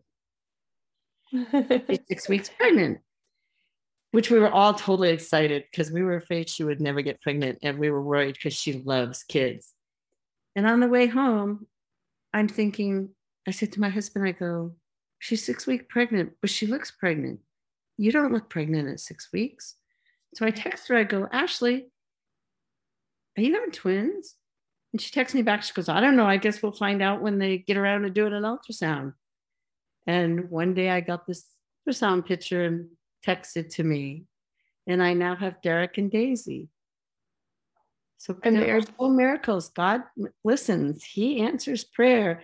And I look back now and I think, you know, people say, oh, horrible what you went through with hope. And don't you wish you still had her? And don't you wish this? But you know what, though? if I still had her, I wouldn't have Ashley. I wouldn't have Derek and Daisy and my son-in-law Blake. And and I don't think we would have you. I I I probably I think, not. I think that that experience fortified something that's part of you. Um you know you just are who you are but i think it fortified your strength and your tenacity and your sense of humor and and and allowed you to go through your own breast cancer journey with such lightheartedness and such ferocity. You just did it and and you you were so peaceful and full of faith the whole time Oh, and even when I went through the whole thing, I just thought of something really funny. When I went through the whole thing with my daughter Hope, I'll never forget it. Christmas that year, my mom worked for Trifari Jewelry and and she had sent me all this jewelry and I wrapped up all these pieces of jewelry and I got this big stocking and I hung it on the end of Hope's bed at the children's hospital and I put a note to the nurses and I each one of them I attached a copy of Footprints, you know that poem. And I put a note on the end of the bed and I said, Nurses, thank you for taking care of Hope. Please take one. And they all got a piece of jewelry for Christmas from me that year. Yeah. And I look back now and I go, in the midst of all that, how did I think of these kind of things? Yeah. Just, I just deal with things. I think that um, one thing that I see when I do these interviews and I, I speak with the most amazing women, my podcast, Uh, you know, when I was inspired to do it, it was much like a lot of my journey with my practice where I I just knew like God spoke to me. Like I just woke up one day and I knew I needed to do a Facebook group and I knew I needed to be a coach and I knew I needed to start my podcast and my podcast is the newest and every time I do an interview I think, wow, God gave me the, like the best gift. Like I could literally just do this all day. I get to talk to the most amazing women every time I do this. I'm blown away. I'm I come out of my office and I'm like, this is the best thing that's ever happened to me. Um, and and one thing that I see across every interview and and in myself also is that when you've been through some really catastrophic stuff it gives you this perspective of like, I'm alive, my heart is beating, I'm breathing. I have every opportunity to be a good person, to make good decisions, to help others, to bring joy and light because my heart is beating. I don't need anything else to be myself and be happy. Yeah. And you, I've had over the past, I've had 18 surgeries. And I decided when I got, oh, this is this is an antidote. You'll love this. When I got diagnosed with the breast cancer and they did my MRI, also the MRI report said on it that they saw a shoulder injury.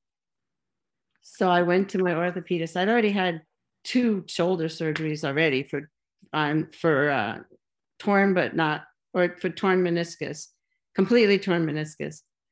So I went to see my orthopedist and they did an MRI of it and they said, Oh, you got a torn meniscus. And now they're trying to get me to do this breast cancer, this lumpectomy.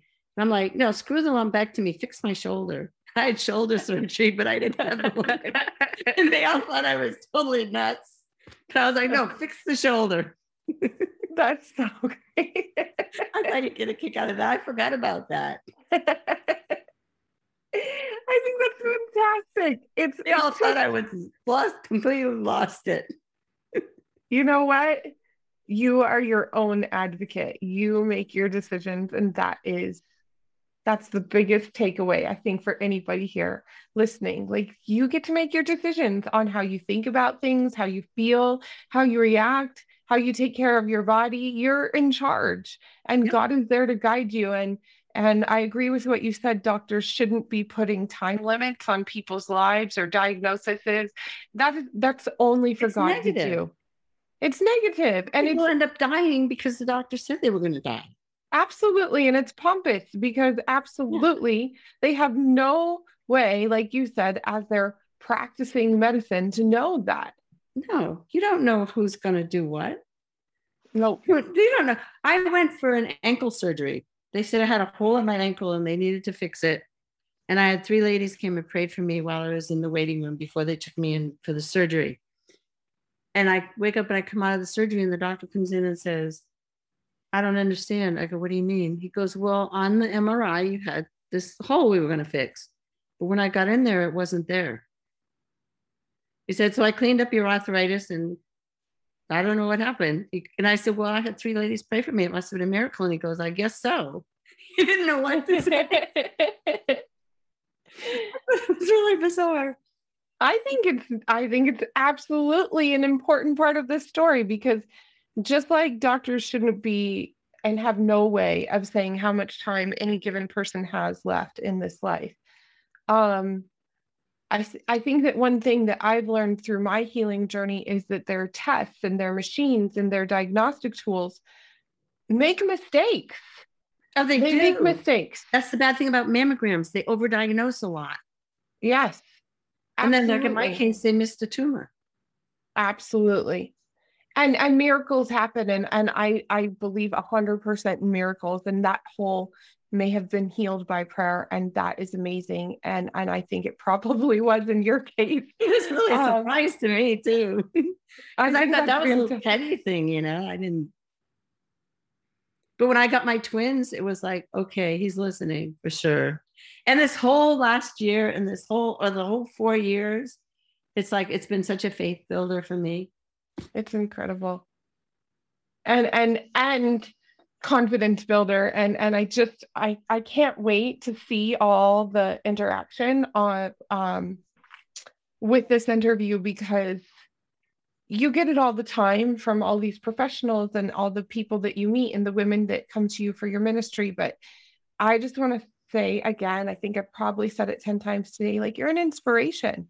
It helps me as a mom. I'm i'm not dealing with cancer but i'm dealing with being a mom and being a person that deals with the medical system. And it, it's so fortifying for me to hear how you've stood up for yourself and how far you've come. And and the faith is this wonderful byproduct of all of these circumstances. And I I live in that space of complete and utter faith. And and people think I'm crazy. You know, I'm not taking things like my health and walking with faith with that in this to the same way that I do with like my business and being a single mom and some of the financial leaps of faith and and stuff that I've had but um it's all the same. It's like when you live in total faith in God and you know that you're completely taken care of it's truly being alive. Mm-hmm. it's it's so fun to be alive and to just know that everything is going to be okay. One day at a time one day at a time, and total presence and joy in every moment. Well, Sharon, I think that that concludes our interview. I'm so excited to have gotten this story recorded. I can't wait to see what Dr. Holmes has to say about it when he gets a hold of it. It's going to be absolutely hilarious. And um, all the other women that get to hear this are, are going to be so grateful for you for taking your time. Um, thank you so much for being here today. It was fun. I enjoyed it. Thank you. It was very fun. Thank you. Thank you for tuning in to the Quantum Health and Mindset podcast today. Ladies, if you took the time to listen to this, it means you really care about yourself. Congratulations on taking a small step to putting yourself first. If you liked what you heard, we'd love for you to leave a review on iTunes. Thanks again for joining us, and don't forget to check out my free Facebook group, Quantum Health, Healing, and Happiness for Women.